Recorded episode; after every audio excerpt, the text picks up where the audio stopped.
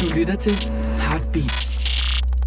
Det her er Rockhistorier med Claus Lynggaard og Henrik Kvejts. Så er det sørme blevet tid til endnu en gang rockhistorier, og dine værter er som i det meget, meget varme studie, skulle jeg sige, er som altid Claus Lynggaard og Henrik Kvejs.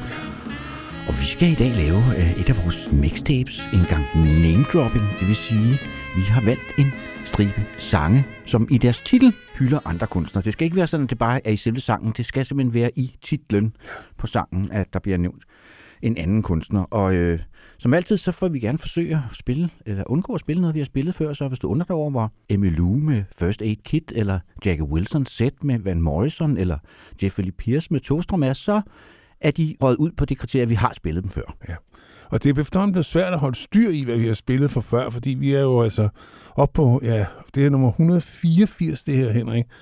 Jeg ved ikke, hvordan det lykkes os at lave så mange, men derfor kan der en gang mellem godt ryge en finger af banden, hvor vi kommer til at spille et nummer, som... Som vi har spillet før. Men øh, jeg tror ikke, at vi gør det den her Nej, gang. det tror jeg heller ikke, fordi vi har også været lidt ude i hjørnerne, synes jeg. Ja. Og øh, det er det, vi har hængt op på den her gang, name dropping. Og øh, det er faktisk meget sjovt øh, spilleliste, der kommer ud af det, synes jeg. Ja, det synes jeg også. Øh, vi kommer lidt rundt i genrerne som sædvanligt, øh, og der, det er også nogle indimellem pussy kunstnere, der bliver hyldet. Nogle gange nogle meget, meget berømte, og så også nogle mere sådan kult Ja. figurer. Vi starter i den berømte ende, kan man det- godt, det kan kan vi sige, godt sige. Ja. Øh, vi skruer tiden tilbage til 1972, som altid, så kører vi kronologisk frem. Øh, vi skal møde en vis David Bowie, som på albumet Honky Dory faktisk name-dropper ret mange. Han har Ja. lavet en sang om Andy Warhol, og på coveret bliver der hyldet også Velvet Underground og Frank Zappa osv. Øh, men han har så også lavet en song for Bob Dylan. Ja, og hvis I nu undrer jer over, hvorfor vi ikke spiller Bob Dylan's song til Woody, så er det fordi, den har vi spillet. Ja. Ja. Øhm, og det er jo ret sjovt, fordi den er som sagt fra 72. Så på det tidspunkt er det, er det ret ny viden, at Bob Dylan faktisk ikke hedder Bob Dylan, men hedder Robert Zimmerman. Ja. Øh, og han, han synger jo sangen til Robert Zimmerman, hvor Ja. han så synger om, om figuren Bob Dylan. Ja. Det Ej, er ret frægt, også fordi på det her tidspunkt, der er, der er Bowie jo ikke noget stort navn endnu. Nej. Men det var også en måde, han ligesom skabte opmærksomhed omkring sig selv på. Øh, efter sine så havde Andy Warhol øh, den der sang, han havde skrevet. Han spillede den jo for ham, han var jo i New York og spillede Ja. den for ham. Og så kiggede han ned i gulvet, og så det hans respo- Andys respons, det var, I like your shoes. så sådan kan det gå. Men her hylder han ham, øh, og... Øh, Og Honky Dory for et, altid være min Bowie-plade. Det var min første Bowie-plade, jamen, det er, Claus. det er, helt igen. Det sådan Altså, jeg har som rigtig mange andre fra min generation, så var mit Bowie-øjeblik, det var videoen til øh, Live on on Mars, Mars. bevist i, i bedste sendetid i, i Danmarks Radio. Det var jo dengang alle så Danmarks Radio. Der så var kan jeg de jo havde ikke noget valg. Nej, og den blev faktisk først indspillet, efter han var slået igennem med Ja. den efterfølgende plade, Ziggy Stardust. Det er Ziggy-figuren, der, der synger Live on Mars-videoen. Ja. Så jeg gik ned i Hørsholm Hovedgade, hvor jeg plejede at købe plader, og købte Honky Dory, fordi der var Live on Mars på. Det var det nummer, jeg ville have. Ja. Det var ikke den nyeste Bowie-plade på det her tidspunkt, det var Ziggy Stardust. Men, ja. øh, og den var også lige lidt billigere, fordi den ikke var helt ny. Og det var jo også noget, der betød noget dengang, Claus. Det var noget, der Ja. betød noget. Ja. Så ja, lad os springe ud i det. Song for Bob Dylan med David Bowie.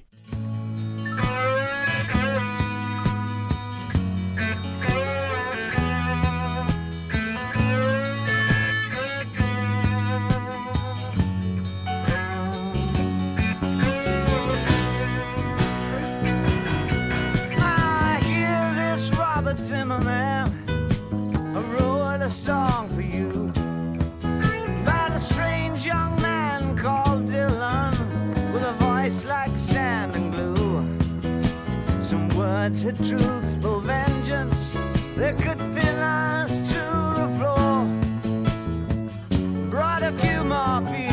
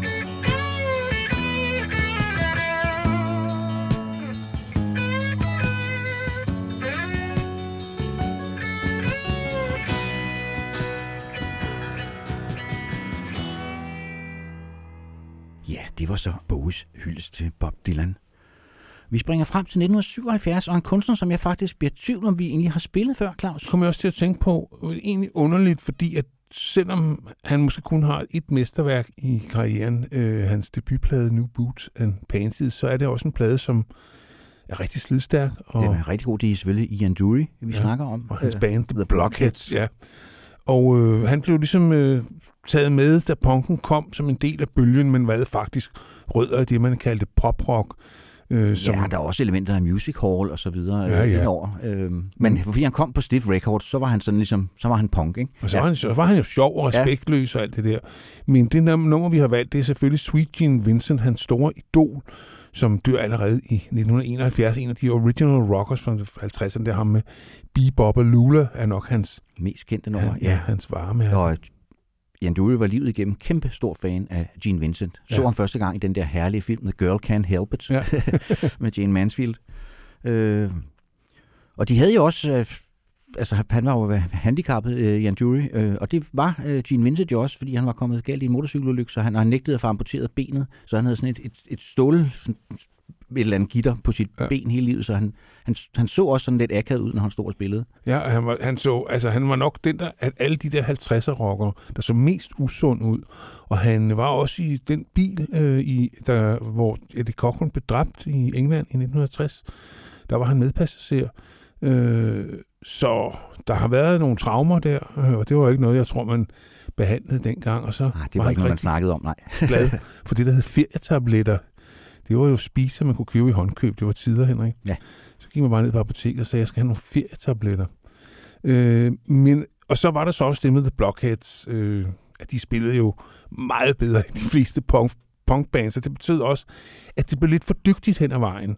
Øh, allerede med deres andet album, der var det sådan over i, der var lige lovligt meget funk for vores For vores smag, ja. ja. i det. Den er så faktisk meget god, øh, den andet album, det, jeg tror, det hedder Do It Yourself. Ja.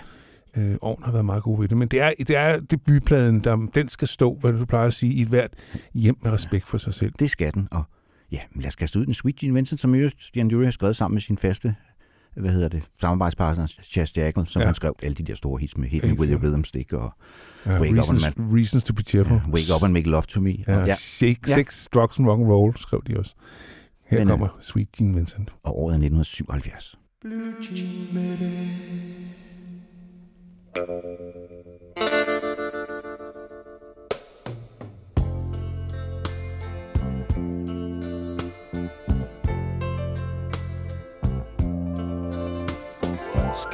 white sailor, the chances were slender, the beauties were brief. Shall I mourn your decline with some thunderbird wine and a black handkerchief? Miss your sad Virginia whisper. I miss the voice that called my heart. Sweet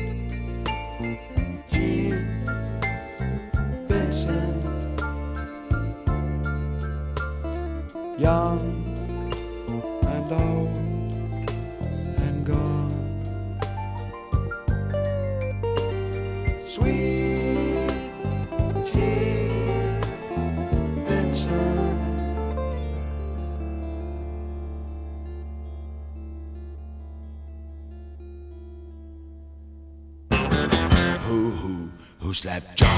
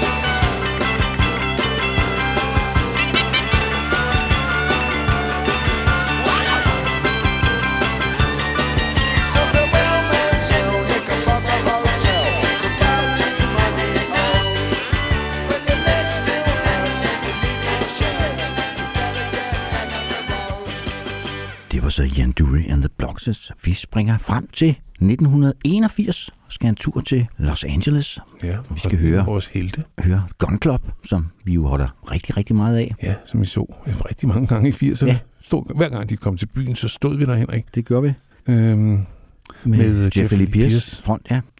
som jo også heller ikke blev ret gammel, øh, og også var virkelig hård ved sig selv. Sidste gang jeg så ham, der var som solist, der var han helt voksfarvet. Altså, Ja, han, men der er også lavet en dokumentarfilm om ham, som er simpelthen så trist, så trist, Ja, så jeg trist. ved det. Altså, ja. Det er travrigt i Ja. ordets eneste forstand. Ja. Øh, men han var, som så mange af den slags, sin egen værste fjende, og vi stod ikke til at redde. Øh, det må vi nok se i øjnene. Heldigvis efterlod han så en håndfuld rigtig, rigtig gode LP'er. Ja, vi skal høre et nummer fra den første Fire of Love.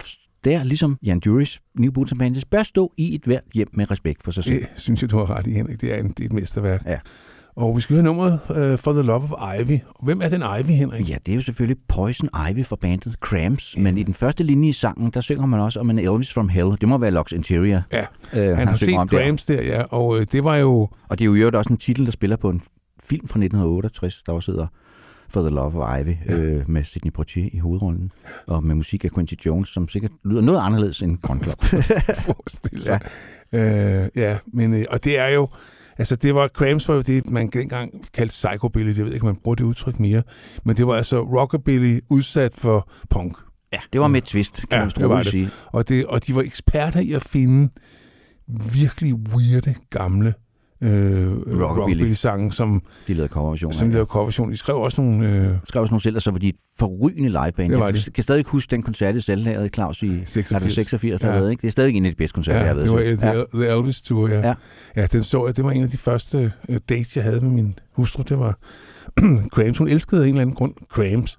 Han var også en god frontfigur, øh, Lux ja, Interior. det må han, man sige. han, øh, lod ikke Iggy meget bagefter. Nej, der. det gjorde han ikke. Skal, ja. Det må man sige. Øh, så øh, ja, men lad os øh, ud over at dyrke nostalgien og de minderne, så lad os da høre Gun Club med For the Love of Ivy.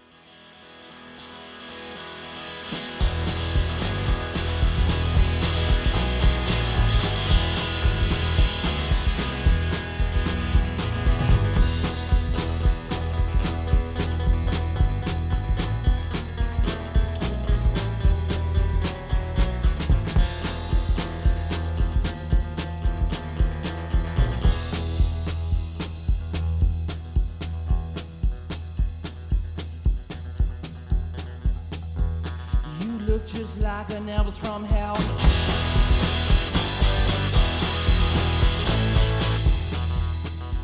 My heart is broken, so I'm going to hell.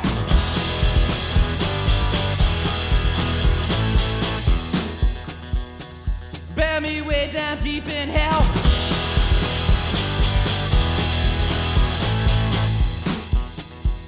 I'm a steel drum man, I wanna go to hell.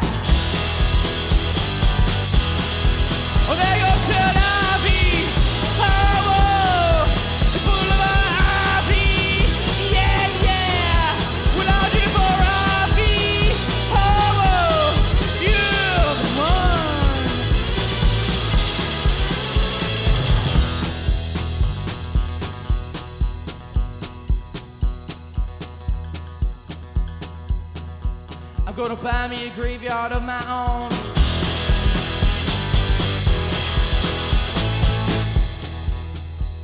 Kill everyone who ever done me wrong.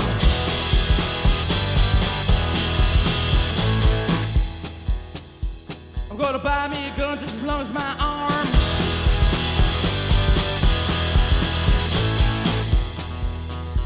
And kill everyone who ever done me harm. Yeah, I'm gonna get Ivy.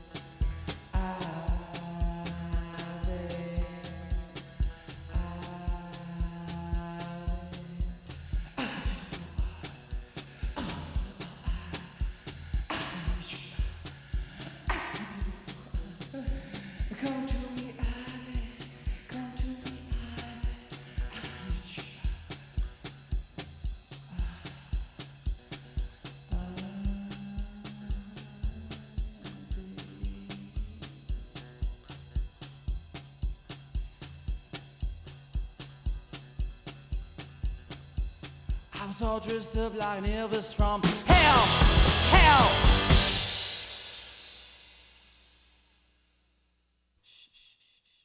Ja, fra den ene debut LP til den anden, til den tredje, til den fjerde debut. Nej, Bowies var jo ikke debut. Nej. Men vi skal igen have fat i en debutplade. Vi bliver i 1981, øh, men vi skal til England, vi skal til London, hvor øh, nok det første sådan kultband egentlig, altså i den forstand, som, det var jo ikke et udtryk, man, det havde man ikke dengang. Det var sådan et udtryk, der kom hen ad vejen, men Ja. vi skal have fat i noget, der virkelig er et kultband. Television Personalities, ja. som jo stadigvæk er et aktivt foretagende og har haft hav af medlemmer indover, men det er ligesom Dan Tracy, der er den gennemgående figur hele Ja. vejen igennem. Og i 1981, så havde han så fundet ud af, hvor Sid Barrett boede henne. Ja, det har han. Og Sid Barrett, som dem, der ikke ved, det var jo den oprindelige frontfigur i Pink Floyd i, helt tilbage i 67 og 68, men han øh, kom galt sted med syre øh, og øh, forsvandt ligesom ind i sig selv og ud af orkestret, og det Pink Floyd, som de fleste kender, det er jo så med David Gilmour som lidt mere sådan øh, level-headed øh, type. Men øh, Sid Barrett var allerede dengang en form for øh, sådan... Øh, Ja, han var myte. også, ja. Ja, men myte kan man godt kalde ja. ham, fordi at øh, han havde lavet nogle soloplader, som gjorde indtryk på rigtig mange, som var mærkelige, især det blev hans første, The Man Ja, og han blev også ligesom, altså, selvom der ikke er noget punk over hans musik overhovedet, så blev han også ligesom genopdaget, at den der punkbølgen kom frem som sådan en, en af de der 60'er-figurer, Ja. man, man, godt, man Men- godt må kunne lide. Må godt må kunne lide. Ja. ja. Og det tror jeg mere hang sammen med de der to mærkelige soloplader, han fik lavet, end så meget med Pink Floyd. Men hvis man har lyst, så lavede vi helt tilbage i rockhistorisk barndom faktisk en podcast om netop Sid Barretts tid i Pink Floyd. Ja, det må man kunne google sig frem til. Ja, der, den må ligger derude. Ja. Ja. Den ligger derude nu. Det tror jeg. Men øh, øh, Television Personalities, de blev ligesom kendt gennem en single, der hed Part-Time Punks, som den berømte DJ øh, David P- øh, John, John Peel ja. øh, tog til sig og spillede på, i sit program og var helt vild med.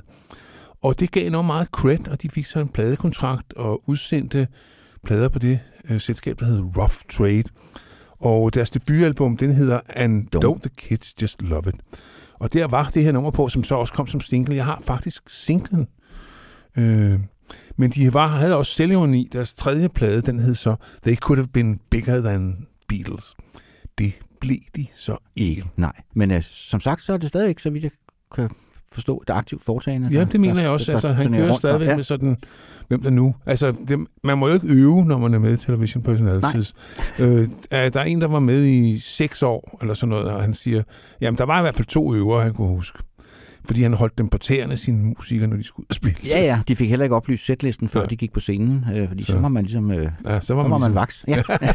Eller var nødt til at være det i hvert Ja. fald. Ja. Men det her er også sådan lidt en... Altså, han, han kunne godt lide at sætte pis på tæerne. Der tager også pis på hele det der mytedannelse, der er omkring. Det er også en, en form for piss-take på, på dyrkelsen af, at du ved, dem, der kom galt af sted, og genierne, og han, han kan også grine med det. Ja. Og der er også den hele det der pastorale element med det der fuglesang, Ja, ja, der kører hele vejen gennem Ja. ja. sangen og sådan noget. Øh, ja, men lad skal vi ikke bare kaste os ud i det? Det synes jeg. I know where Sid Barrett lives.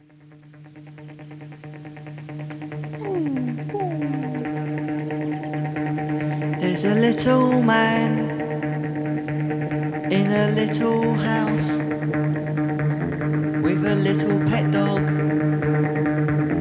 and a little pet mouse. I know where he lives and I visit him in a little hut in Cambridge.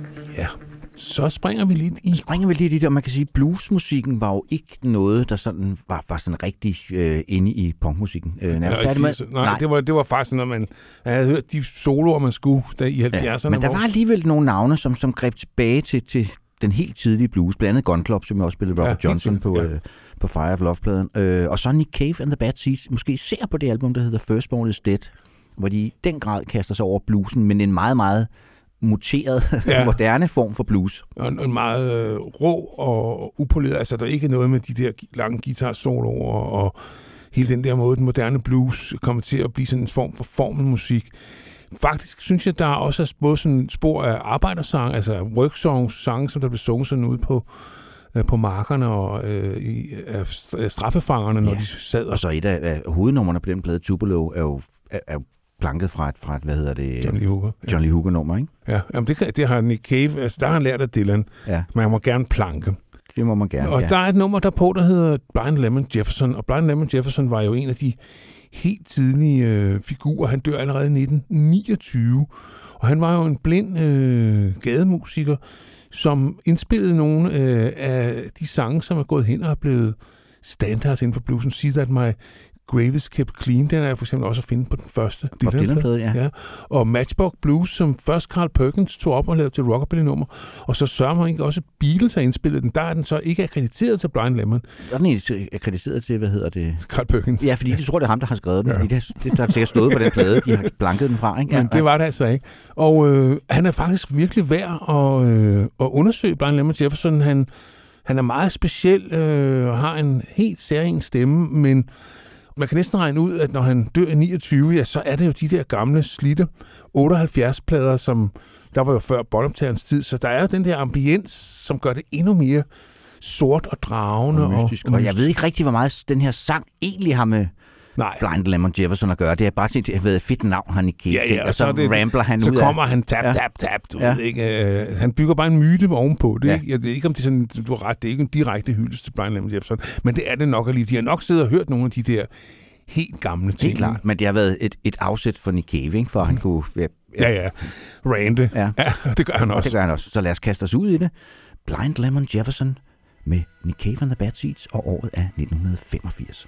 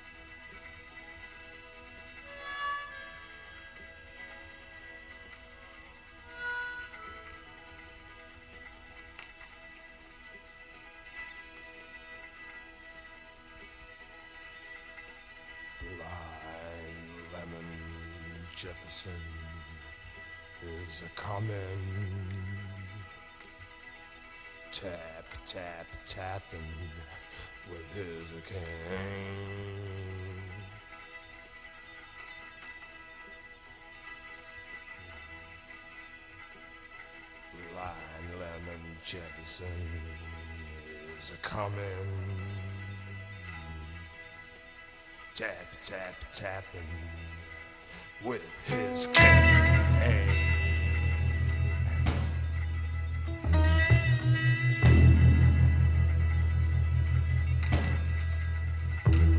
Here's the last ditch lies down the road of trial. down the road of trial, a with rain.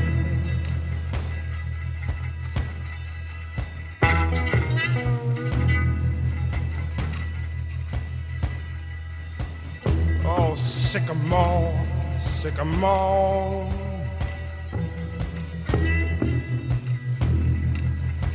Stretch your arms across the storm.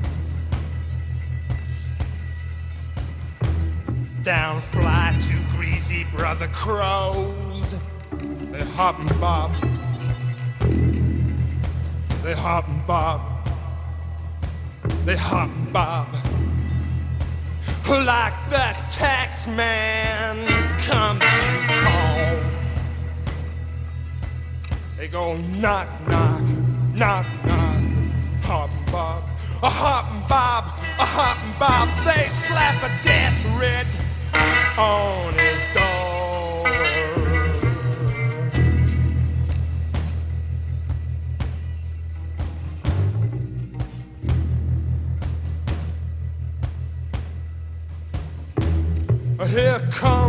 judgment train. Get on aboard and turn that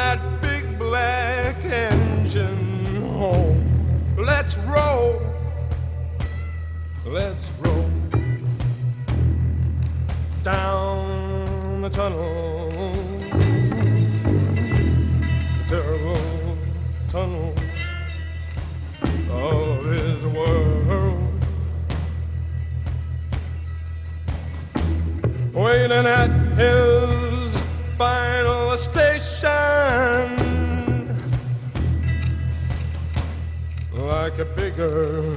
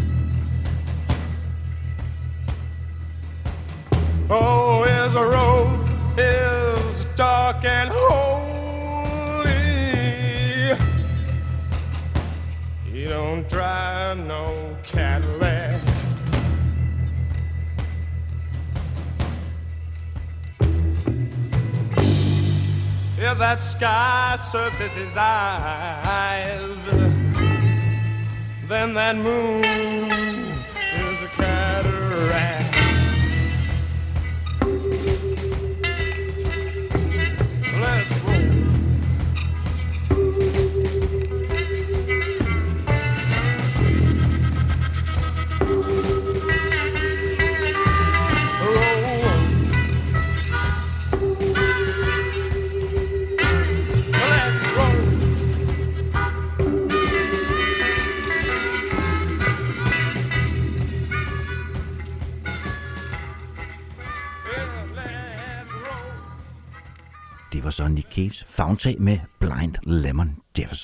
skal vi over til, ja, Now to Something Completely Different, kan Det man kan vi jo rigtig godt lide her ja. i programmet. Vi skal høre sangerinden Sandy Shaw, som var et ret stort navn i 60'erne. Ja, hun var kendt som barfodssanger, inden hun optrådte altid i barter og lovkort, og var meget sådan stildannende en af det, man kaldte Dolly Birds. Det var sådan en betegnelse, fordi de her engelske, øh, meget tynde, eller magre, kunne man næsten sige, piger, som var det var sådan, skulle man se ud. Øh, det Ja, var selvfølgelig... det var sådan indbegrebet af swinging London, Ja, ja, ikke? Twiggy, og de ja, der ja, typer. og, Ja. ja. Og hvad var det, Mick Jaggers første kæreste hed? Ja, hun var også sådan en, Dolly Bird. Og øh, hun var ligesom en del af, af, de, af den bølge af kvindelige sangerinder. Der var Cilla Black, og der var vores Dusty Springfield, som jo synger noget bedre end både Cilla og... Og så var der Lulu, som faktisk havde en ret rå stemme. Ja. Hun kunne godt synge rhythm and blues. Øh, øh. Men Sandy Shaw var popsangerinde. Ja, og hun gled ligesom også ud med badevandet, da hippie og den psykedeliske bølge Ja. og sådan noget kom ind. Hun laver faktisk sin første gang sidste plade i 1969. Ja. Øh, og så forsvinder hun simpelthen fuldstændig ud af musikbranchen og kommer så tilbage igen. Ja, for der er en fyr oppe i Manchester, der har, altså, lider af mange besættelser, når han er besat af noget. Så er det bare... Og han er besat af Sandy Shaw. Han hedder Stephen Moisey. Og han skriver breve til hende simpelthen. Ja. Og øh, hun, havde, hun troede selv, hun var fuldstændig glemt. Der finder hun så ud af, at det er hun ikke helt alligevel. Og der, der opstår faktisk sådan en lille kult omkring hende. Nu ja. Ja. har vi inde på kultfigurer før. Og det ender så med, at hun indspiller to albums i 80'erne. Ja, øh, et i 83 og et i 86. Og det fra 86, der er at Stephen Morrissey skriver et af numrene på pladen. Og Jim og William Reed fra Jesus Chain skriver et af numrene. Ja. Og hun laver en coverversion af Are You Ready to Be Heartbroken, som jo oprindeligt var af Lloyd Cole and the Commotions for deres bedst, første og bedste album, Rattlesnakes. Ja, fantastisk plade. Ja. Og øh, der sker... Og der, hvis man så vender den plade om, altså I singlen I Ready to Be Heartbroken, hvad finder man så på bagsiden? der finder man så en sang til Stephen Morrissey. Den hedder, og det er altså nok den sjoveste titel, vi kommer til at hedde i dag, Stephen, You Don't Eat Meat. Øh, og øh, det er selvfølgelig en, øh, sådan en tak. Han, hun blev relanceret faktisk på øh, øh, Rough Trade med en coverversion af Hand in Glove. Det er der, han relancerede den som 12-tommer. Ja. Øh, tilbage i dag 83. Og Det er jo meget tidligt i karrieren, at, at han ligesom... Men figurerer hun ikke også på et af deres single covers? De Jo. kunne godt lide sådan nogle... Øh, det gjorde de øh, engelske 60'er-ikoner. Ja. Det, det er der rigtig mange af på... Øh, der er også en enkelt med James Dean på sin motorcykel, men det er mest engelske sådan, skuespillere på de der socialrealistiske dramaer, som han elsker. ja, kitchen sink drama, som Ja, lige kalder dem. præcis, ja. Men den der sort-hvide 60'er-stil, ikke? Øh, men hun skriver, skriver en sang til ham, Steven, you don't eat meat, øh, og det er ikke, fordi hun ellers normalt gør sig som sangskriver. Så hun har virkelig følt The Call of the Wild. Nu skulle han altså have en sang med Ja, på hun, vejen. hun har følt en eller anden form for taknemmelighed. Ja. Af han, men, Ja. men, men altså, der skete jo ikke hverken værre eller bedre, end hun, hun dropper sig ud af musikbranchen igen efter det her album, har ikke lavet noget siden. Hun er Nej. 75 i dag og retired, Ja. som man kan forstå. Ja. Ja, det er hun. Men, øh, men øh, faktisk, øh, de to LP'er der, uden at være mesterværker, så er de som albums bedre end de ting, hun lavede i 60'erne, fordi der var kvalitetskontrollen, det var singlerne, der, der, og så fyldte de bare pladerne op med sådan skram for skuffen, vil jeg sige. ja, det er sådan en, altså, Sandy Shore, der kan man godt nøjes med en best-of. Det vil jeg også sige. Ja. Så sådan er det. Ja, men lad os kaste os ud i det. Ja. Steven, You Don't Eat Meat, og året er som sagt 1986.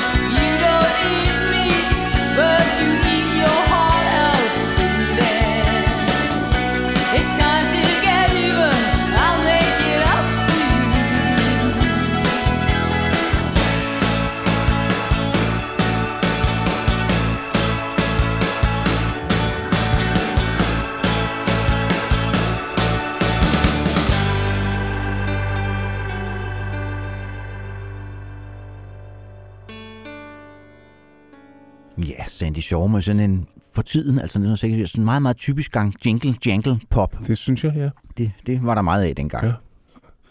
Nu skal vi til noget, der ikke kan kaldes jingle jangle. Ja, det kan man roligt sige. Vi skal høre Sonic Youth, Det skal ja. øh, og det nummer fra deres 1990 udgivelse, Gu, Ja, øh, og hvor de hylder en, en kunstner, man måske ikke sådan umiddelbart vil forbinde med, med, med Sonic Youth. Nej, Karen og det var bestemt ja. ikke en kunstner, der var i, i høj kurs på daværende tidspunkt. Det var ligesom indbegrebet af middle of the road musik, altså amerikansk pop, når det er allermest ufarligt.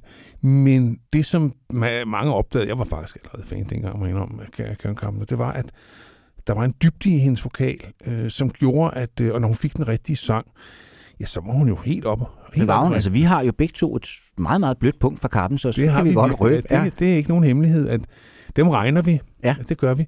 Og, øh, Og de øh, laver faktisk også Sonic Youth. Altså efter den her laver de faktisk en, en coverversion af Superstar. En ret fed det coverversion. gør de, ja. ja. Øh, men det her Goo, den der plade, det var ligesom et vendepunkt i deres karriere. De gik fra at være indbegrebet af undergrund til at komme på, var det Geffen Records, de kom Ja. øh, på en af de helt store pladeselskaber og blev lanceret med brask og bram. Øh, og jeg tror, at hittet fra pladen, det var faktisk et hit, sådan i hvert fald i vores kreds, hed Cool Thing. Øh, for Ja, den- det var også lidt, der bevist på Ja, ja. MTV-videoen dengang. Og, så videre, Ja. ikke? og det var nok på grund af Nirvana, de kom øh, Ja. på Geffen. Ikke? Ja. Ja, og der var jo øh, to sådan sanger i bandet. Den ene, det var guitaristen Thurston Moore. Men vi skal høre bassisten Kim Gordon, som jo også var, i hvert fald i min kreds, lidt af et sexsymbol. Hun var, man synes, hun var noget Hun særligt. var cool. Hun var rigtig cool, Ja. ja. Kim Gordon. Hende kunne vi godt Ja. lide. Og øh, hun var også Det er meget... hun i og for sig stadigvæk. det er hun. Ja. ja. super cool. Ja. Og stilskabende, meget sådan modebevidst. Og, og ja.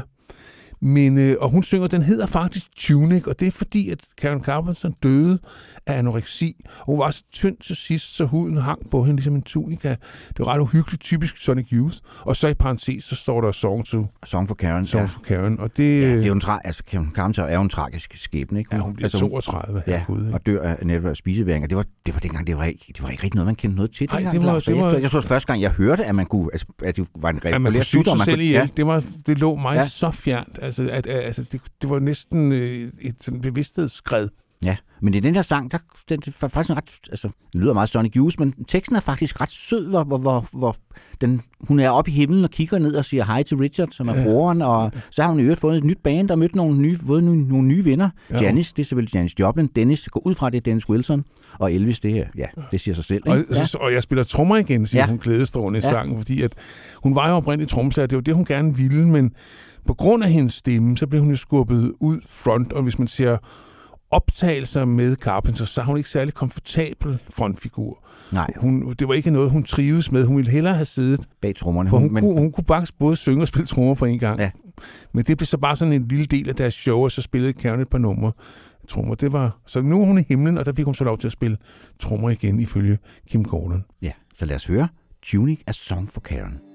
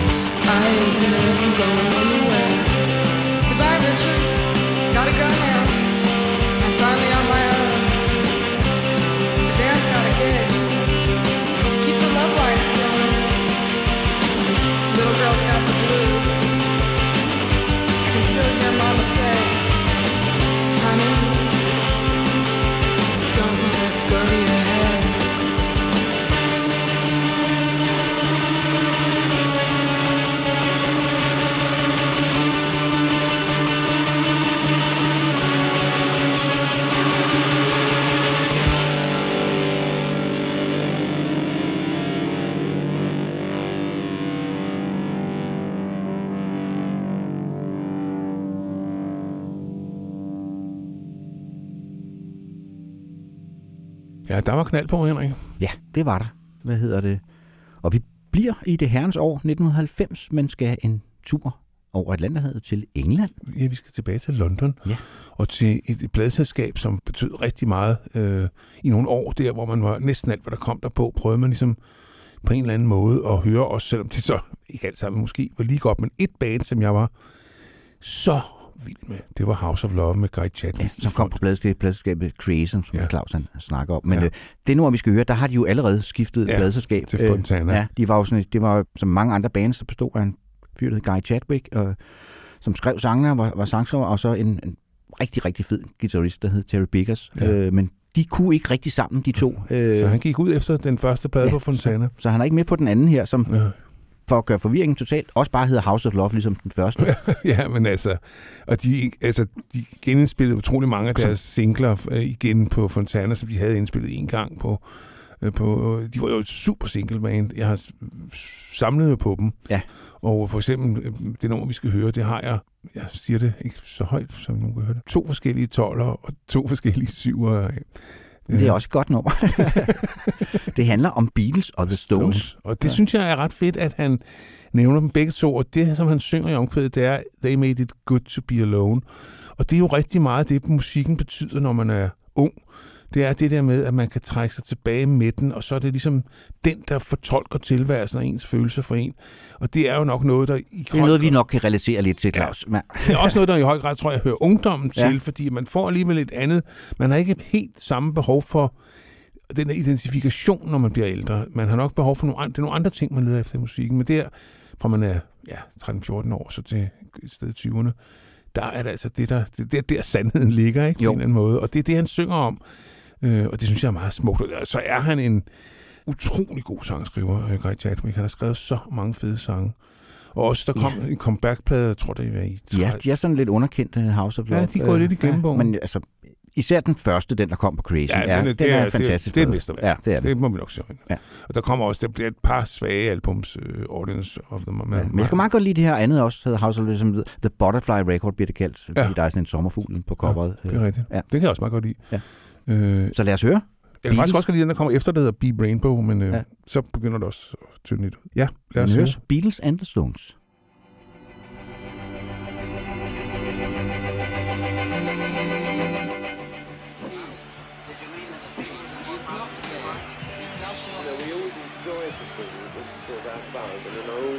I always felt that the Beatles did it,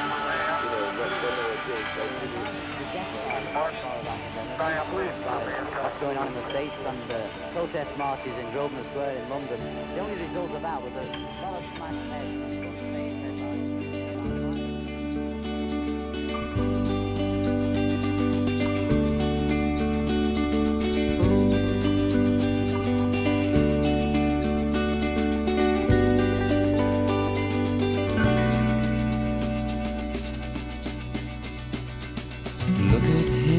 shouting out loud as thunder out at sea. He wants a bomb, so do we. A bomb from the sky is the perfect crime. Shoulder on shoulder, and he's the Beatles and the Stones. Suck the marrow out of bone. Put the V in Vietnam. The Beatles and the Made it good to be alone. To be alone.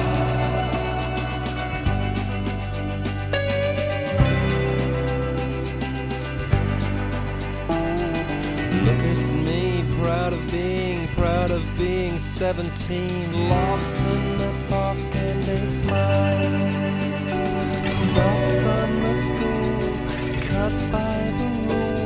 I'm dazed and I'm dazed and I'm dazed. The Beatles and the Stones suck the marrow out of bone.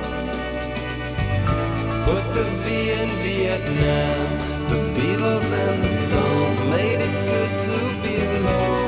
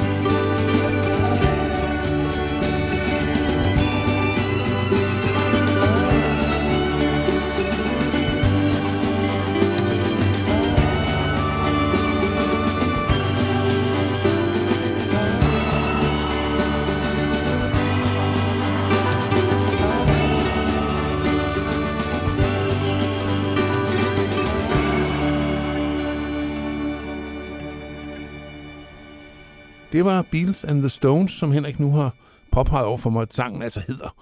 Og han har tjekket det på singlen derhjemme, så det, jeg ved ikke, hvorfor at det øh, ikke står på Spotify, men der står altså Beatles and Stones. Ja, men det er lige ikke en skid tjek på. Hvad hedder det? Og vi skal over til en, en, en tur til USA, og så skal vi faktisk også høre en, som nævner to kunstnere i titlen ja. From Hank to Hendrix, og det ja. er selvfølgelig Williams og Jimmy, der ja. bliver hensydet til her. Og det er jo faktisk ikke så meget en, øh, en hyldest til de to sangen, altså de Ej, det er en hyldest til om. forbilleder som sådan. Ja, og til at, at altså det er jo også en, en, sådan, gå gennem livet med den samme øh, partner, Ja. øh, og de, de har simpelthen været sammen fra Hank to Hendrix, ja. altså så de har været sammen nogle ja. år, ikke? Ja, fra, og fra Marilyn til Madonna, Ja. nævner han så i andet vers, Yes. så ligesom for at, at drive home the point. Ja, og det er så hende, han, han svigter her for nogle, til fordel for en skuespillerinde, den gamle gris. Ja. Ja. Øh, hvad, øh, hvad var det for en skuespillerinde, han blev gift med? Hanna? Daryl Hanna? Ja, det var det.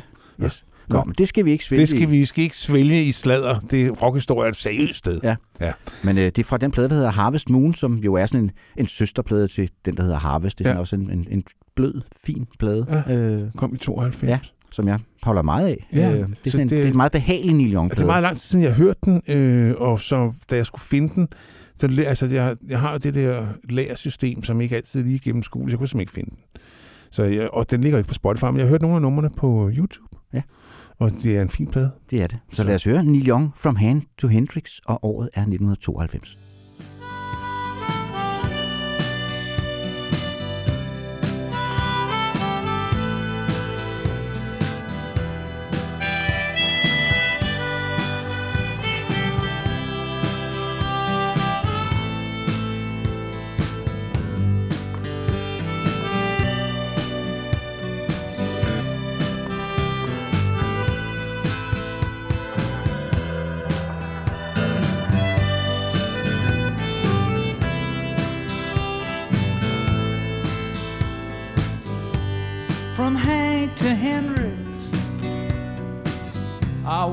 These streets with you. Here I am with this old guitar, doing what I do. I always expected that you would see me through.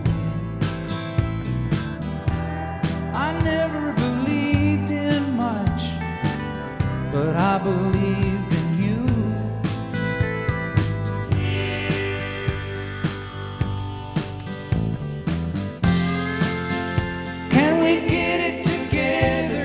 still stand side by side?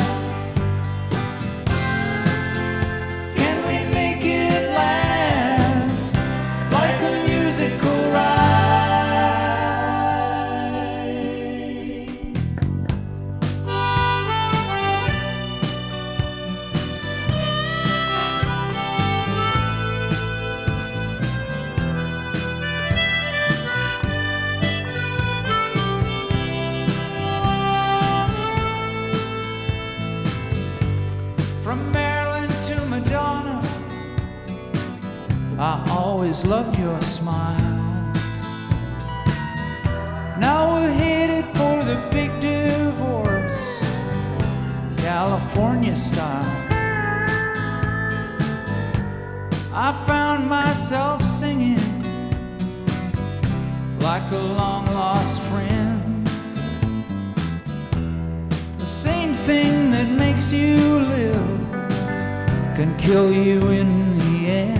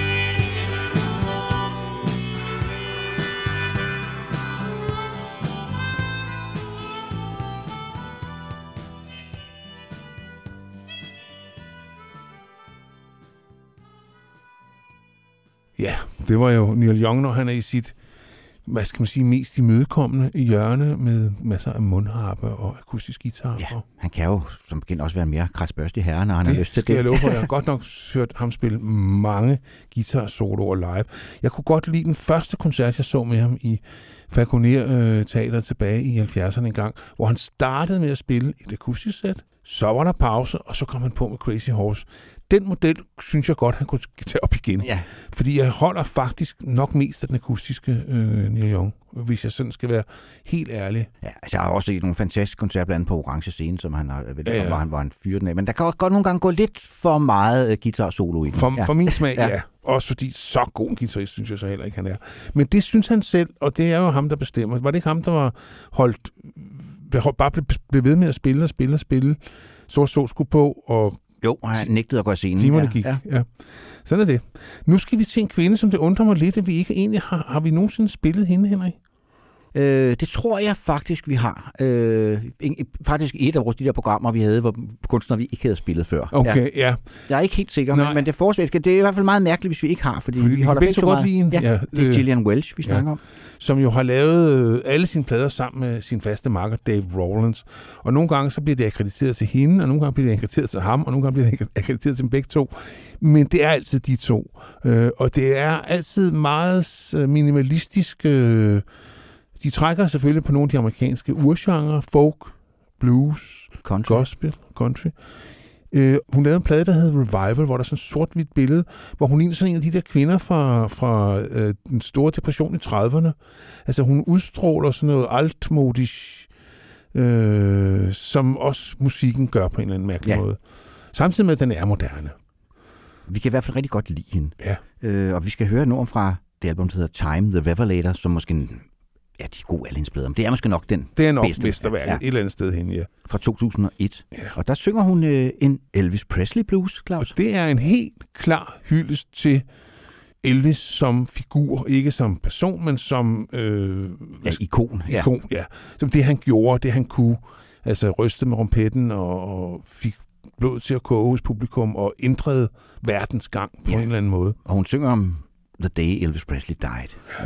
Ja, det gør hun. Og det er altså, det er en ren hyldest.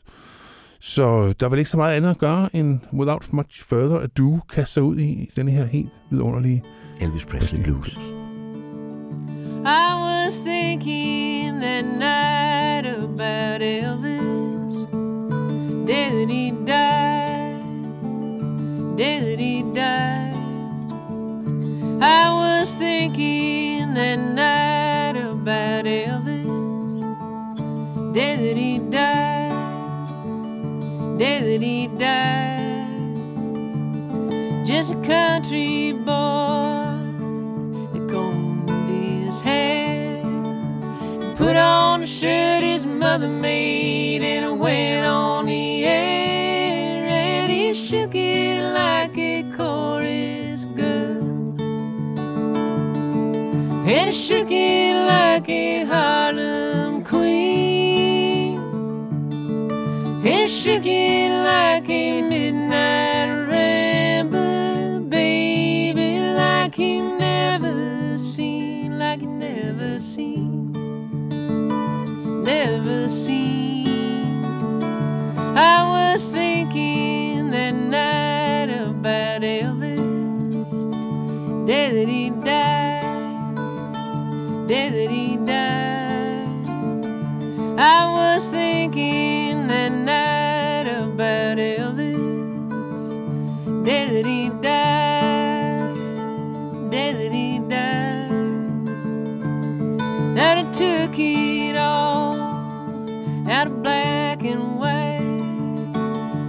Grab it one and the other hand and it held on tight and he shook it like a hurricane. He shook it like to make it break. It like a holy roller, baby, with his soul at stake, with his soul at stake, soul at stake. I was thinking that night about Elvis, day that he died, day that he died. I was thinking that night about Elvis, day that he died, day that he died. He was all alone in long decline, thinking how happy John Henry was that he fell down dying when he shook it and it rang like silver. He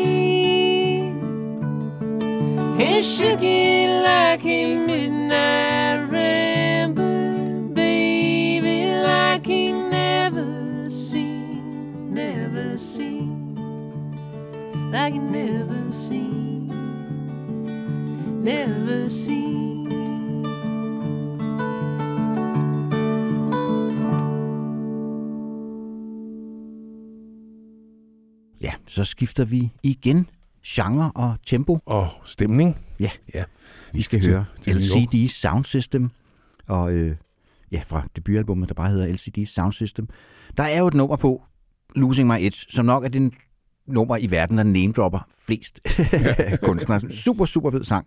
Øh, og den kan man høre derude, fordi den kan vi ikke spille, da den jo... Ikke dogmet, dogmet er, at navnet skal indgå i titlen. Men ja. der er så heldigvis et andet nummer, som også er super fedt, som hedder Daft Punk is Playing at My House. Ja, og LCD Sound System er jo synonym med en mand.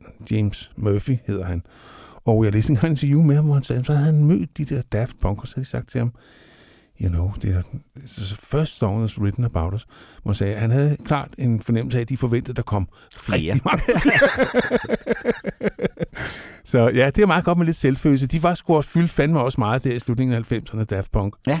Man kunne ikke gå til en fest uden at, at høre et af de der... Og de var også fede. Ja, ja. super, super fede hits. Men det var LCD Soundsystem også, Ja. og super fedt live, Live, live ja. også, selvom det er elektronisk musik, så, så kunne han virkelig også fyre den af Ja. live. Ja, helt sikkert.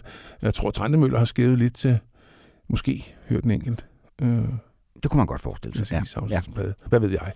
Det kan også være, at han hader dem. Der er så meget, man ikke ved. Men uh, James Murphy, som jo efterhånden er blevet en, en herre i 50'erne, spiller alle instrumenter på det her nummer, vi skal høre. Der er, selvom han optræder med band live, så er rigtig meget af det musik, han øh, på den første album spillede af ham i alle positioner. Ja, de Så- var, jo, de var, jo, det var jo det, som hvad hedder, laptopen førte med sig. Det var, Ja. at man kunne sidde og, og, og, og lave musikken derhjemme. Ja, og, simpelthen. og få det til at lyde pis godt. Ja. Og det må man sige. Og så er det stadigvæk også et godt dansenummer. Man kan faktisk godt fyre det ud på de små timer, og så få fyldt gulvet. Så. Det kan man sagtens. Daft Punk is Playing at My House fra 2005.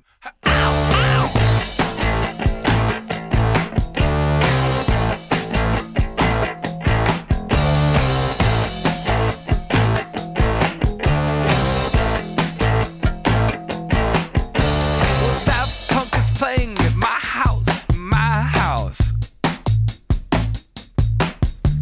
I'll show you the ropes, kid. Show you the ropes.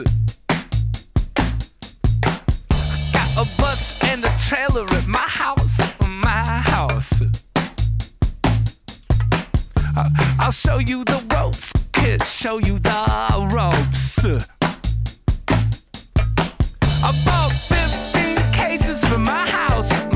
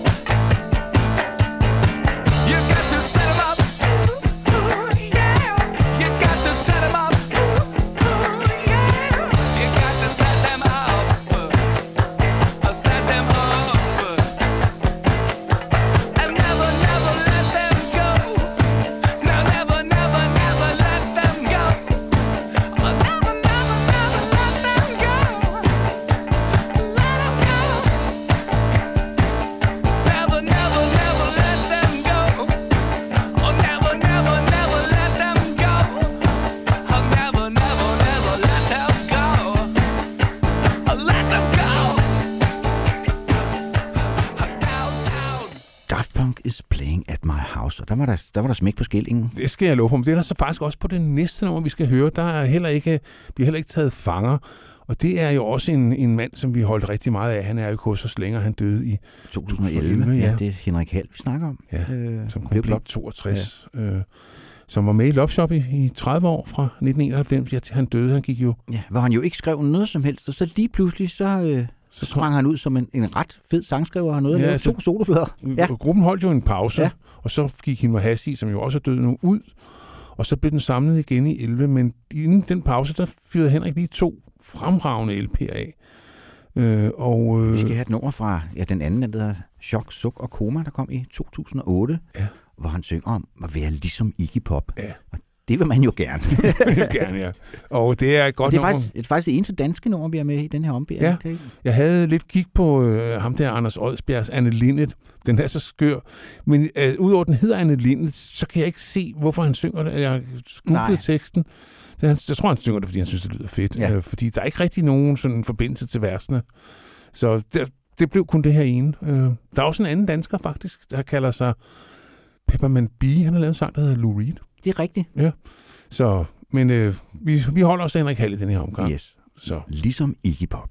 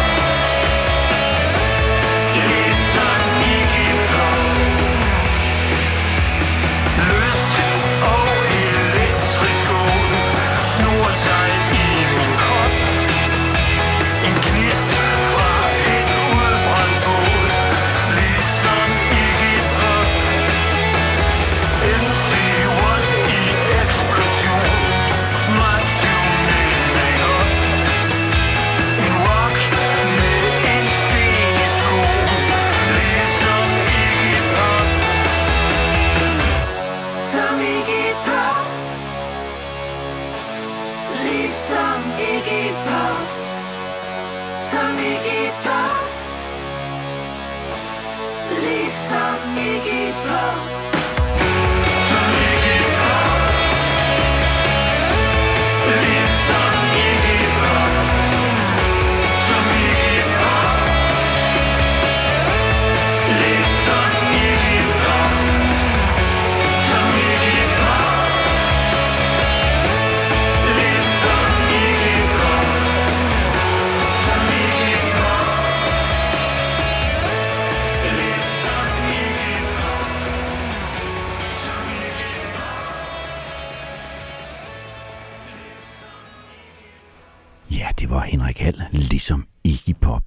Skal vi høre en coverversion. Ja. Øh, bare til nummer oprindeligt skrevet af George Jackson, udsendt som single i 1972 på Nej, det er ikke ham, der har skrevet det, det var ham, der har udsendt Ja, det. ham, der udsendte, Ja. ja. indspillede det. Som syvtommer i 1972 ja. på Hej, sådan en øh, soulsanger, som aldrig rigtig fik hul igennem, men faktisk øh, lavede en stribe fremragende singler øh, der tilbage i 70'erne. Ja, og nummeret er skrevet Eugene Williams og Jay Harris, og øh, det er en ret sjov fortælling, fordi det er jo sådan en, en, en par, der går fra hinanden, ja. og så når hun går ud og smutter ud af døren, så skal hun til Aretha Franklin-koncert.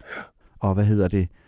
Så handler det om, at fortælleren i sangen beder Aretha om at synge en sang, øh, så hun bliver mindet om, hvor meget hun egentlig elsker ham. Ja.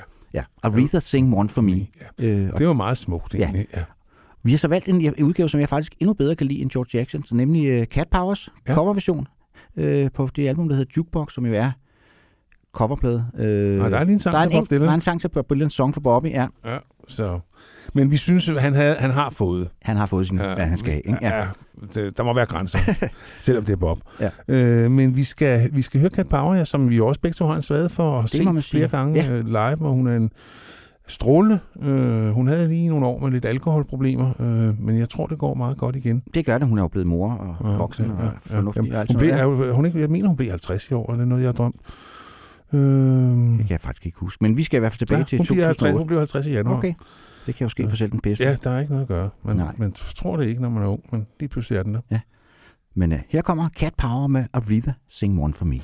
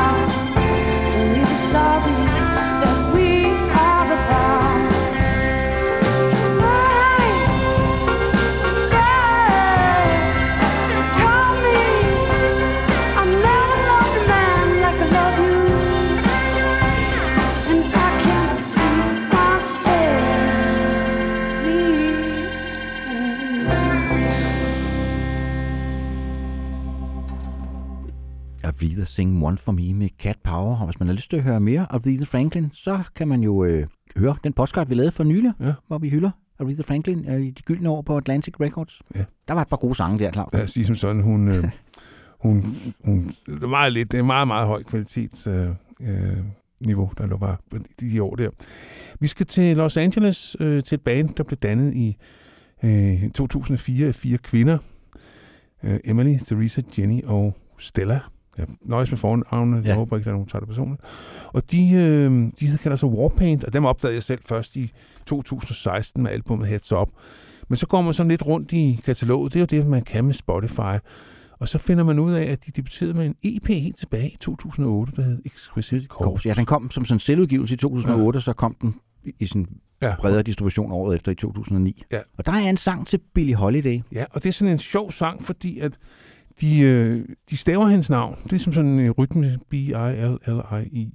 Og så øh, synger de øh, en øh, gammel øh, smukke, eller en gammel Temptation-sang. Ja, My Guy. Ja. My Guy ind over. Øh, og samtidig med, at de selv får nogle vers til. Så det er sådan lidt en collageagtig sang, øh, som fungerer enormt godt og super stemningsfuld. Øh, og ikke nogen dårlig indgang til Warpaint. Jeg kan varmt anbefale øh, deres øh, plader er faktisk gode alle sammen. Ja, der kom en her for nylig, den har jeg så ikke rigtig fået dykket Nej, ned der i er endnu. jeg heller ikke lige, den tror jeg kom i år. ikke? Jo, den går her for et par uger siden, tror Ja. jeg faktisk, ja. Ja, så den skal vi lige have øh, lyttet op på, Ja. Henrik. Yes. Så har vi også noget hjemmearbejde til næste gang. Ja. Øh, så øh, vi, øh, vi kaster os ud i det. Warpaint med Billie Holiday. B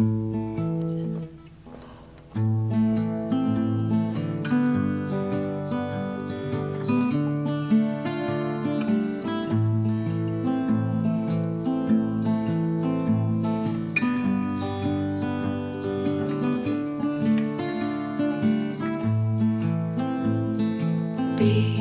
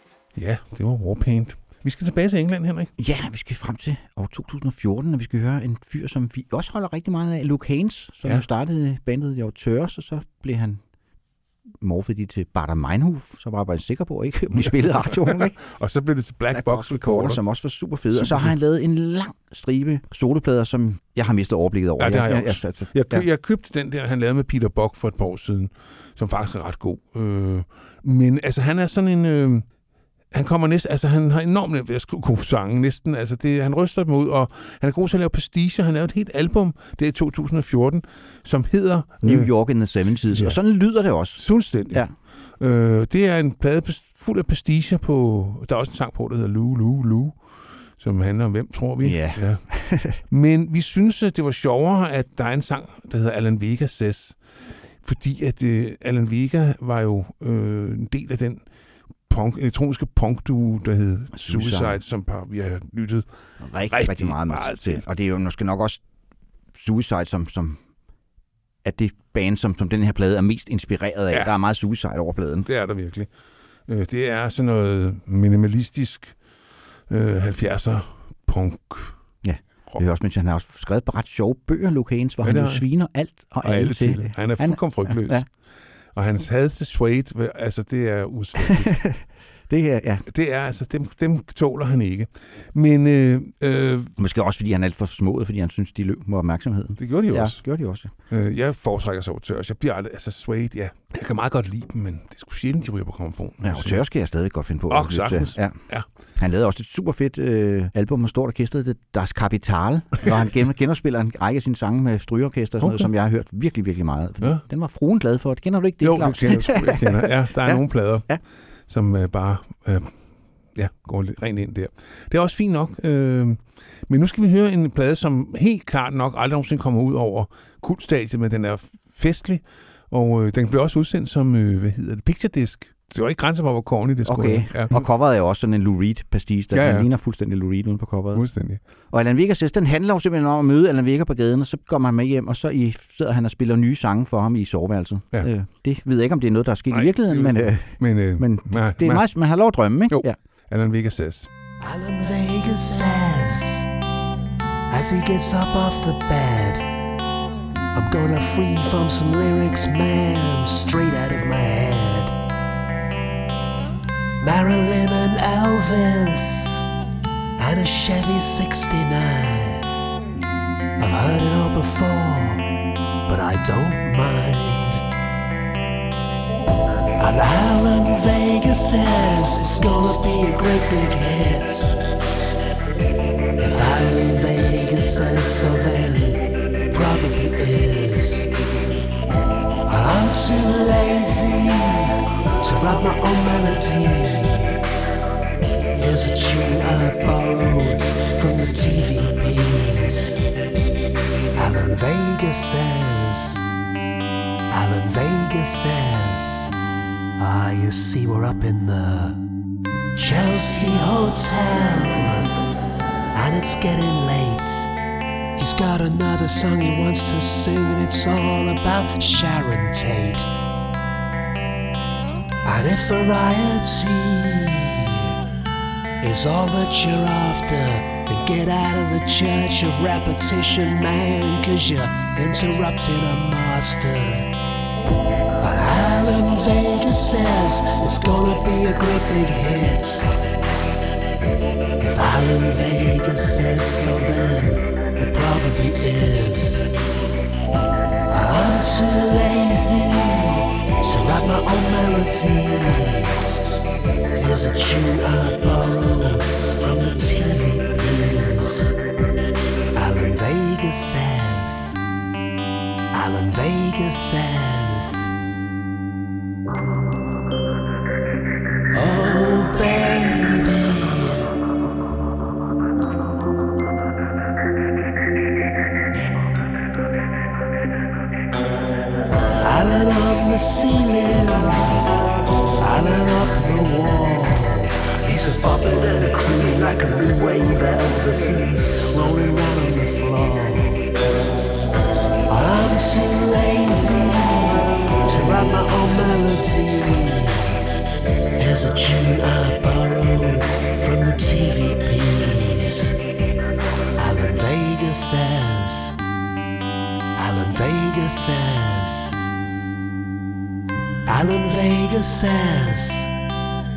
Alan Vega says, Alan Vega says, Alan Vega says, Alan Vega says, Alan Vega says, Alan Vega says, Alan Vega says.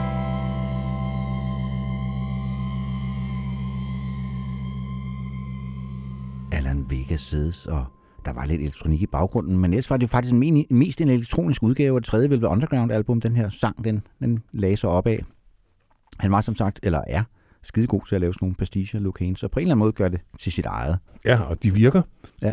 Man gider godt høre dem. Altså, det er selvfølgelig klart, at det er måske ikke en top dollar album, men øh, der skal da også være plads til de skæve. Det skal der i den grad. Øh, nu skal vi til en, øh, en sangerinde, som jeg faktisk ikke ved ret meget om. Det gør jeg heller. Jeg kendte hende faktisk overhovedet ikke, fordi det, som jeg laver de her bånd, så smider vi jo ligesom en stribe sange ind øh, Ja. hver. Øh, og det er Claus, der har smidt den her på bordet med Julie Kelly, som hedder for Joni. Og det er selvfølgelig Joni Mitchell, der er tale om fra ja. et album, der hedder Happy to Be, der kom i 2014. Det Som er er- faktisk stort set, hvad jeg ved om hende. Så kunne jeg google mig lidt til, at hun startede allerede helt tilbage i 70'erne, Ja. og hun er sådan lidt jazzet. Ja, hun boede jo i Brasilien i mange ja. År, og derfor er, er der også på hendes, hendes plader øh, altid sådan nogle øh, bossa-ting. Hun har lavet en fremragende version af Corcovado. Men øh, grunden til, at jeg kender hende, det var, at øh, det her album havde jeg i sin tid i hænderne. At du ved, vi fik dem jo dengang, man stadigvæk fik Ja, det var dengang, man fik smidt i nakken. Ja. ja. Øh, og der bed jeg mærke det her, jeg kan huske, jeg bed mærke det her nummer, fordi at det ikke bare er en hyldest Joni, som på teksten. Musikken er jo en pastiche på Joni Mitchells stil der i slutningen af 70'erne. Hun, I den grad, Ja, ja. Hun, hun, kører den helt ud. Hun hylder ikke bare sangskriveren, hun hylder også metoden. Ja. Og det synes jeg var sjovt at have med, at det kan man også, altså man ligesom kan hylde ved at, ved at imi, altså hun imiterer, men hun giver det jo sit eget touch, ikke? og så synger hun dejligt. Så, og jeg synes selvfølgelig også, at vi kunne ikke have det her program uden nogen. Nogen skulle jo hylde Joni for ja. fanden. Ikke?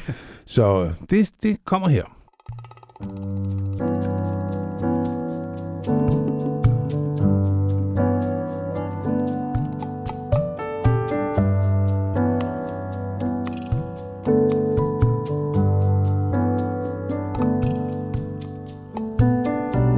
Words like petals floating in midair.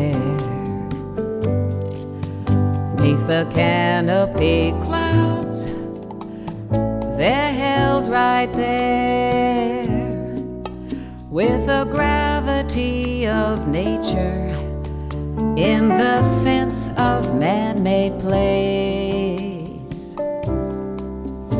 She sings to us of turbulence and grace.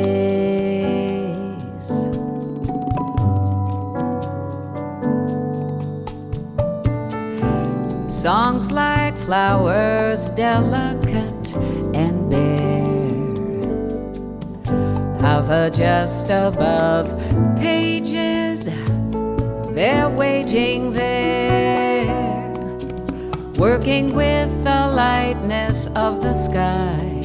Darkness comes and goes in space. She brings us all her colors and her grace.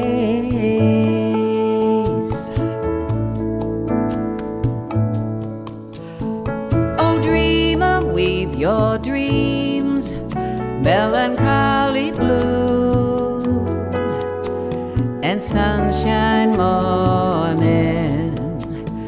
Tell us all your heartache as we watch in wonder as you fall rise again in the gloomy treasure of it all.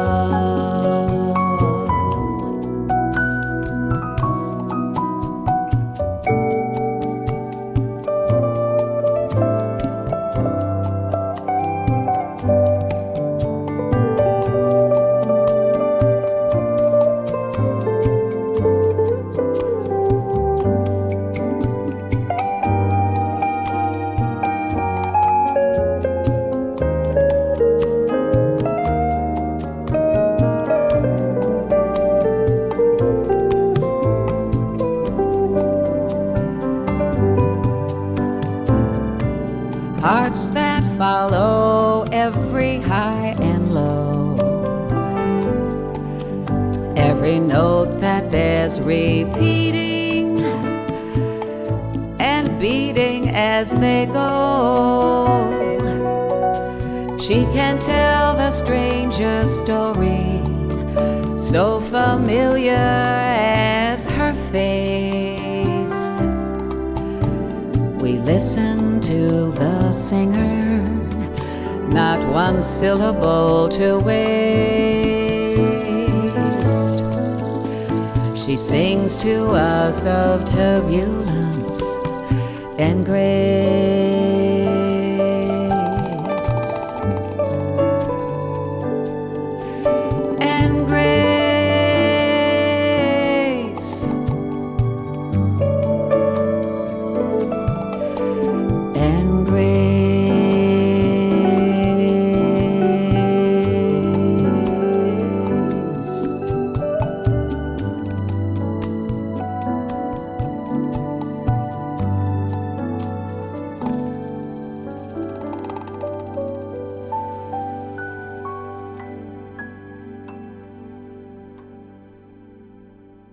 Det var dybt følt men, kunne man høre Ja, det her. det var Altså, det virkelig. Der var en der, der hyldede sit forbillede og gjorde det smukt og indfølt og ja, øh, i samme stemningsleje som, som idolet. Ja. ja, nu skal vi en tur til Spanien. Ja. Vi fører en fyr, der hedder David Martinez, ja. som øh, så optræder under navnet Sigmund Sigmund Wilder. Wilder.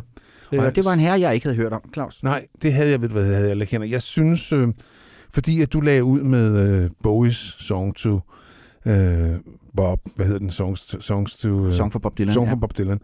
Så tænkte jeg, at der skal altså også være en hyldesang til Bowie. Og jeg kunne ikke komme i tanke om en eneste.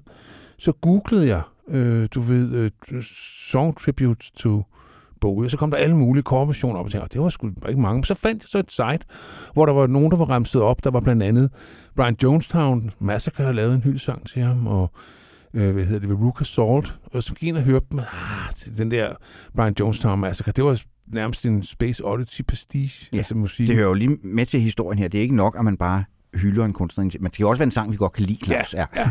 Jeg kan meget godt lide Brian Jonestown Massacre, men lige det nummer der, det fik ikke rigtig sådan pisset til at koge. Men så opdagede jeg det her, og så tænkte jeg Sigmund Wilder, det lød sådan, det er sgu et meget godt banenavn. Ja. Og jeg synes øh, faktisk, det er en utrolig smuk sang, så vi spiller noget, som vi har fundet i forbindelse med researchen til det her program. Det må jeg indrømme, men en som Men det er jo også det, der sker, når Ja. man laver. Det er jo også noget af det fede med at lave ja. The Day David Bowie Died. Ja. Og, øh, fra en EP af samme navn. Ja, og det handler ja, om, at man Ja. bliver ramt, da han dør. Vi havde jo også begge to, det var, vi blev begge to ret ramt, da Det Bowie det døde. Altså vi på en måde, som jeg ikke er blevet af nogen andre sådan store, der er Ah, døde Lou, jeg kan også da huske, at Lou døde. Ja. Øh, og selvfølgelig dengang John Lennon blev skudt, men altså, ja, det er rigtigt, det er meget sjældent, man ligesom bliver langt. Altså, så fruen græd ja. jo, ikke? Fruen græd ja. Jo, hun, øh, øh, det var jo skrækkeligt, og så, ja, så knep jeg også en tår. Ja. fordi, Jeg tror, de fleste øh, kunne huske, hvor de var, Ja. The Day David Bowie Died. Ja. Så lad os høre øh, Sigmund Wilders take på det, som jo også er en hyldest alt det, han har betydet for, for David Martinez. Yes.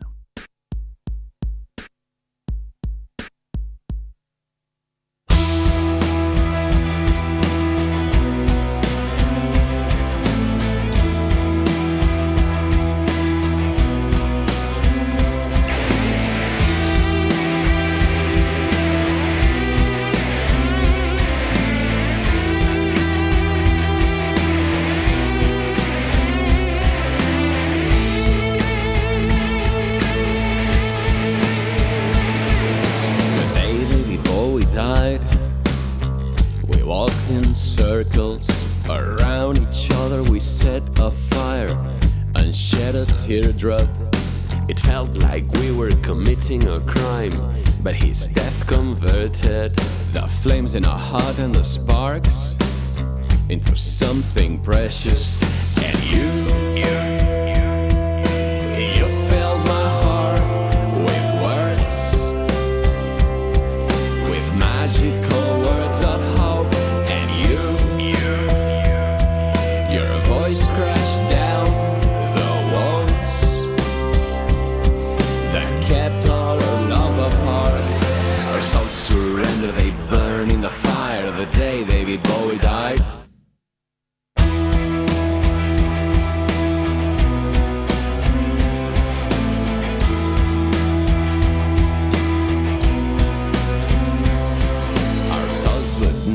divide, cause they feel no sorrow.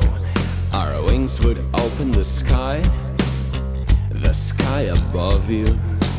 Back to back till we die, then back to the start of our lives and our nights. Always remember our lies, there are tomorrow, and I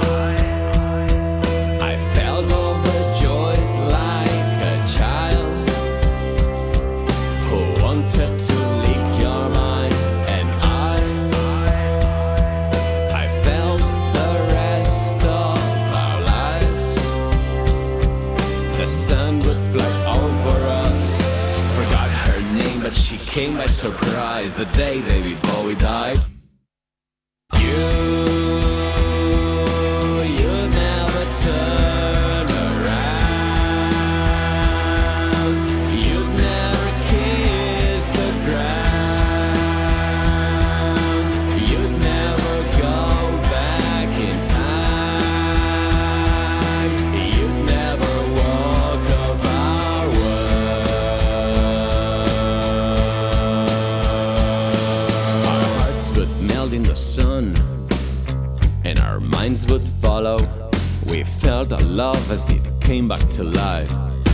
Jesus Christ on the third day. I saw you come to me.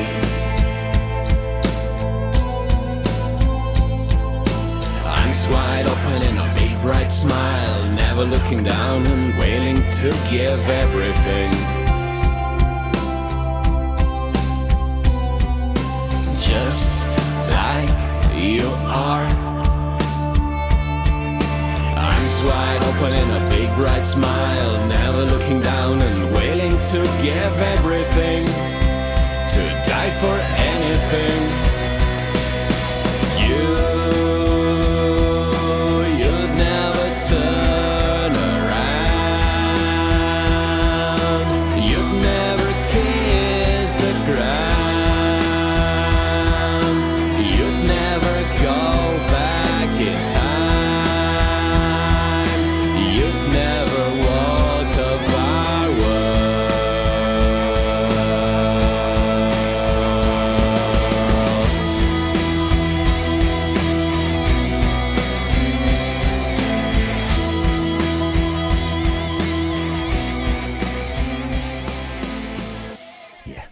Spanien skal vi en tur til Irland. Ja, og høre en ret fantastisk øh, sanger, der hedder Hosier, det kalder han sig. Han hedder vist, øh, øh, det er vist hans mellemnavn, så vidt jeg har forstået. Og han havde jo et stort hit i tilbage i 2013 med den meget gode sang, der hedder Take Me to Church, hvor, hun, hvor han jo angriber den katolske kirkes syn på homoseksuelle. Videoen er meget, meget rå. Ja. Øh, den skal man virkelig, altså, puh, den er, det er ikke for børn. Øh, og så gik var han stille et par år, så kom der en EP i 2016, efter han havde turneret rundt, og han blev meget berømt på den der ene sang der, og det album, der fulgte med. Øh, Ja, Nina Cried Power hedder ja. EP'en, og det er Nina, det er selvfølgelig Nina, Nina Simone. Og han hylder jo flere, altså han Nina Cried Power, Billy Cried Power, Curtis Cried Power, det er jo så Billy Holiday og Curtis Mayfield. Ja, og det er jo i- grundlæggende den amerikanske borgerhedsrettighedsbevægelse og Ja. ja. deres kamp for, for, for lige, øh, ligeberettelse. Han, Og så han- han hylder hiver- her, ikke? han og han hiver Mavis Staples ind fra The han, Singers. ja. Og det er jo altså, så, så har han altså noget at have det i, fordi at hun er jo en af de Helt helt store, store, så. Ja. og faktisk øh, stadigvæk aktiv. De seneste plader er blevet produceret af øh, ham fætteren fra Wilco, øh, som nu kan jeg selvfølgelig ikke huske hans navn. Jeff Tweedy Ja, han, lige ja. præcis, Tweedy. Øh, Hun er jo stadigvæk, hun er stadigvæk aktiv og laver stadigvæk rigtig gode plader. Rigtig gode Øh, plader, ja. Der er ikke noget Jeg for- har det sådan med, ham- med denne host, jeg skal høre ham i små doser. Jeg har altså, Er du lidt svært med, med den der måde, han synger meget igennem på. Ja, eller sådan. det gør han også. Ja, altså, Men jeg synes også, at det her nummer, det, det, er, det er måske perlen i, i sammenhæng. Det er heller ikke fordi, at jeg sådan sætter hans plader på i et væk, men ja, den ramte mig meget, den der Take Me to Church-sang Ja. ja. sang i sin tid. øh, men, og men som sagt, han skal høre sådan, ja. altså en hel plade mere, det bliver, altså, det er jo også bare med, som min idiosynkrasi. ikke? Nej, Jeg- jamen, det, det ja. kender jeg godt. Altså, Altså, altså, kender jeg. Der er også sanger, man bare skal have i små portioner. Ja. Ja.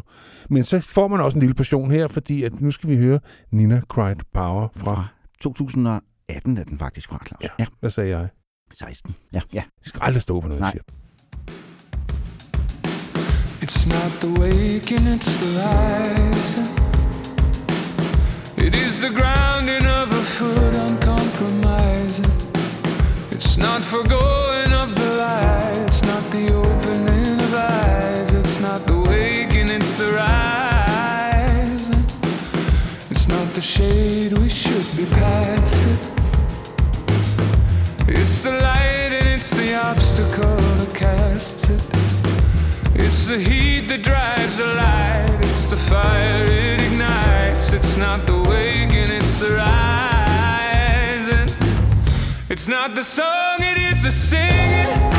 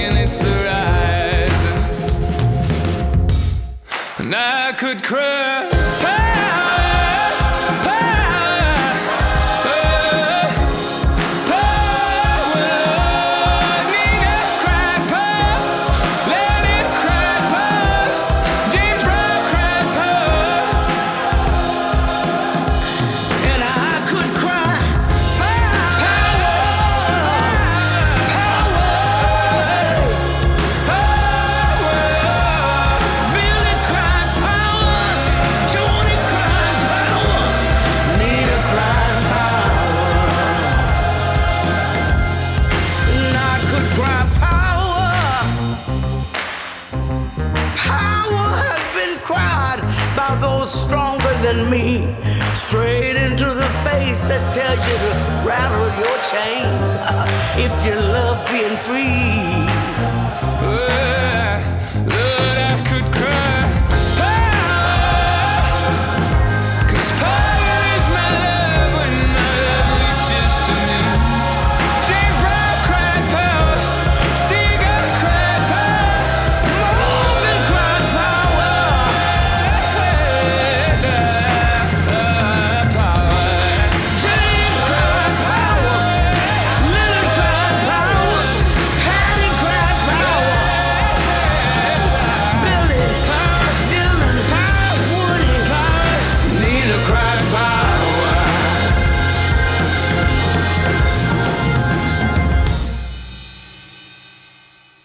Ja, det var så Mavis, der kom ind til sidst og viste dem, hvordan det skulle gøres. Ja, Henrik. ja. strøede lidt stjernestøv ud over Ja, Nina sige, Cried ja. Power her. Men en stærk sang, nevertheless. Ja. Men øh, nu startede vi jo med, at øh, Dylan blev hyldet. Vi har jo nævnt ham før. Og vi er næsten ved vejs ende, desværre venner. Tiden går stærkt, når man har det sjovt. Ja, vi er i hvert fald nået frem til 2020, og ja. vi skal selvfølgelig så høre Bob Dylan, som jo udsendte et ret godt album, kan ja, vi godt det tillade må man at sige. sige. Det var faktisk... øh, Rough and Rowdy Ways. Men længe siden, at han havde været helt op at ringe, eller helt op i de højder, må Ja, man sige. altså efter de der tre Frank Sinatra-plader, ja. Sinatra-plader, så havde man ligesom opgivet æret lidt, ikke? Ja, man skulle. Jeg troede, den der triplicate ville være hans sådan svanesang. Ja. Men han, nu tager han jo ud at turnere igen. Han, hvad fanden, han bliver også kun 80. Yes. Og han har jo før hyldet sine forbilleder i sang, blandt andet nævnte vi Song for Woody før. Og her der siger han goodbye to Jimmy Reed. Uh, Jimmy Reed var bluesmusiker og har skrev blandt andet Big Boss Man og Bright Lights Big City. Og Ja, og han skrev også øh, Stor John. Cales øh, lavede version af Baby What You Wanna Me Do. Ja, og Rolling Stones øh, har indspillet flere Ja, øh, Jimmy Reed De var store Jimmy ja. Reed-fans, ja. Øh, han har sådan en doven øh, stil, som jeg rigtig godt kan lide. Jeg har selv et par af hans øh, plader derhjemme. Men sådan, øh, jeg ligger altid tilbage øh, på beatet, Jimmy Ja. Reed. Han, en- Han døde tilbage i 1976, så man kan sige, det kommer lidt forsinket, hans farvel her, Bob. Men, øh, Men han har taget tilløb, Henrik. ja, bedre sent end aldrig. Ja. Så, øh, og det... Øh, Og det er jo også en hyldest til musikken som sådan, ja. altså fordi det er jo altså et eller andet sted, som jeg tolker den her tekst, nu skal man passe på, hvor man lægger ind i Bob Dylans tekster, ja. øh, men det er også en hyldest til alt det, musikken kan, altså hvor nogen går i kirker og så videre, og han, han, han worshipper så Jimmy Reed, så kan de andre have Buddha og Kristus, og hvad Ja, ja, vil have, bare ja. han får Jimmy Reed. Ja, Ja, ja, han sikkert. det problem, at han ikke har nogen pick up til grammofon. han er sjov, er han jo også Bob, det skal man ikke glemme. Nej, det skal man ikke glemme. Han kan være rigtig sjov. Øh, Det var han også, dengang jeg, det var den der preskonference om i 2000, og i det rum, der var han faktisk også ret sjov. Og der var folk ikke sikre på, at det var det, han var. Der var så meget andagt omkring ham, så latteren kom sådan lidt efter. lidt forsinket. Ja, lidt forsinket, ja. Men øh, Øh. ja, lad os høre Bob Dylan, Goodbye, Jimmy Reed.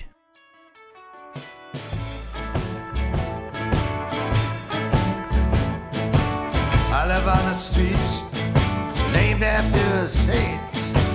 Women in the churches wear powder and paint. Where the Jews and the Catholics and the Muslims all pray.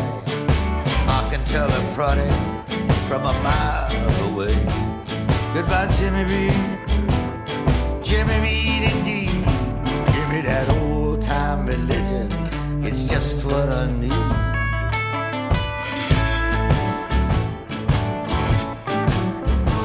For thine is the kingdom, the power and the glory.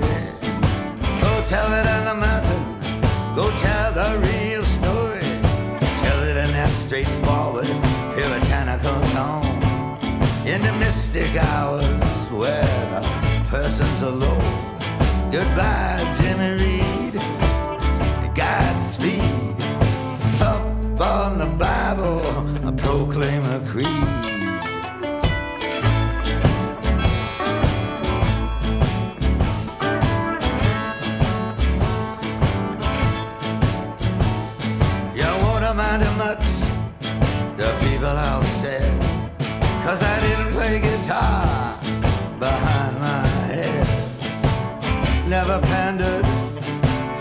Never acted proud.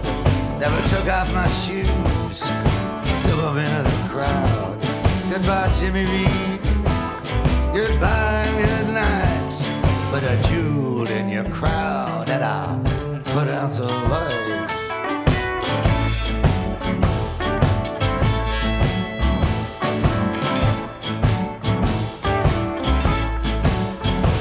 They threw everything at me, everything in a book. I had nothing to fight with, but a butcher's hook. They had no pity, they never lend a hand. I can't sing a song that I don't understand. Goodbye, Jimmy Reed. Goodbye, good luck. I can't play the record cause my needle got stuck.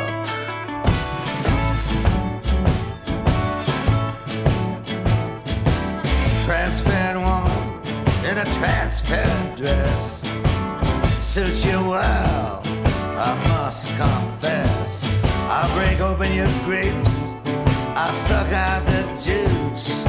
I need you like my head needs a noose. Goodbye, Jimmy Reed. Goodbye and so long. I thought I could resist her, but I was so wrong.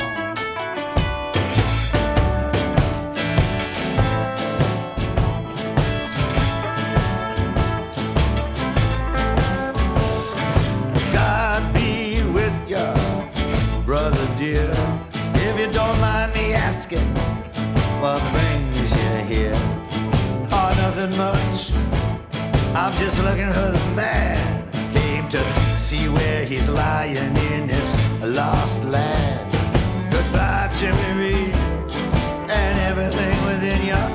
Ain't you hear me calling from uh, down in Virginia?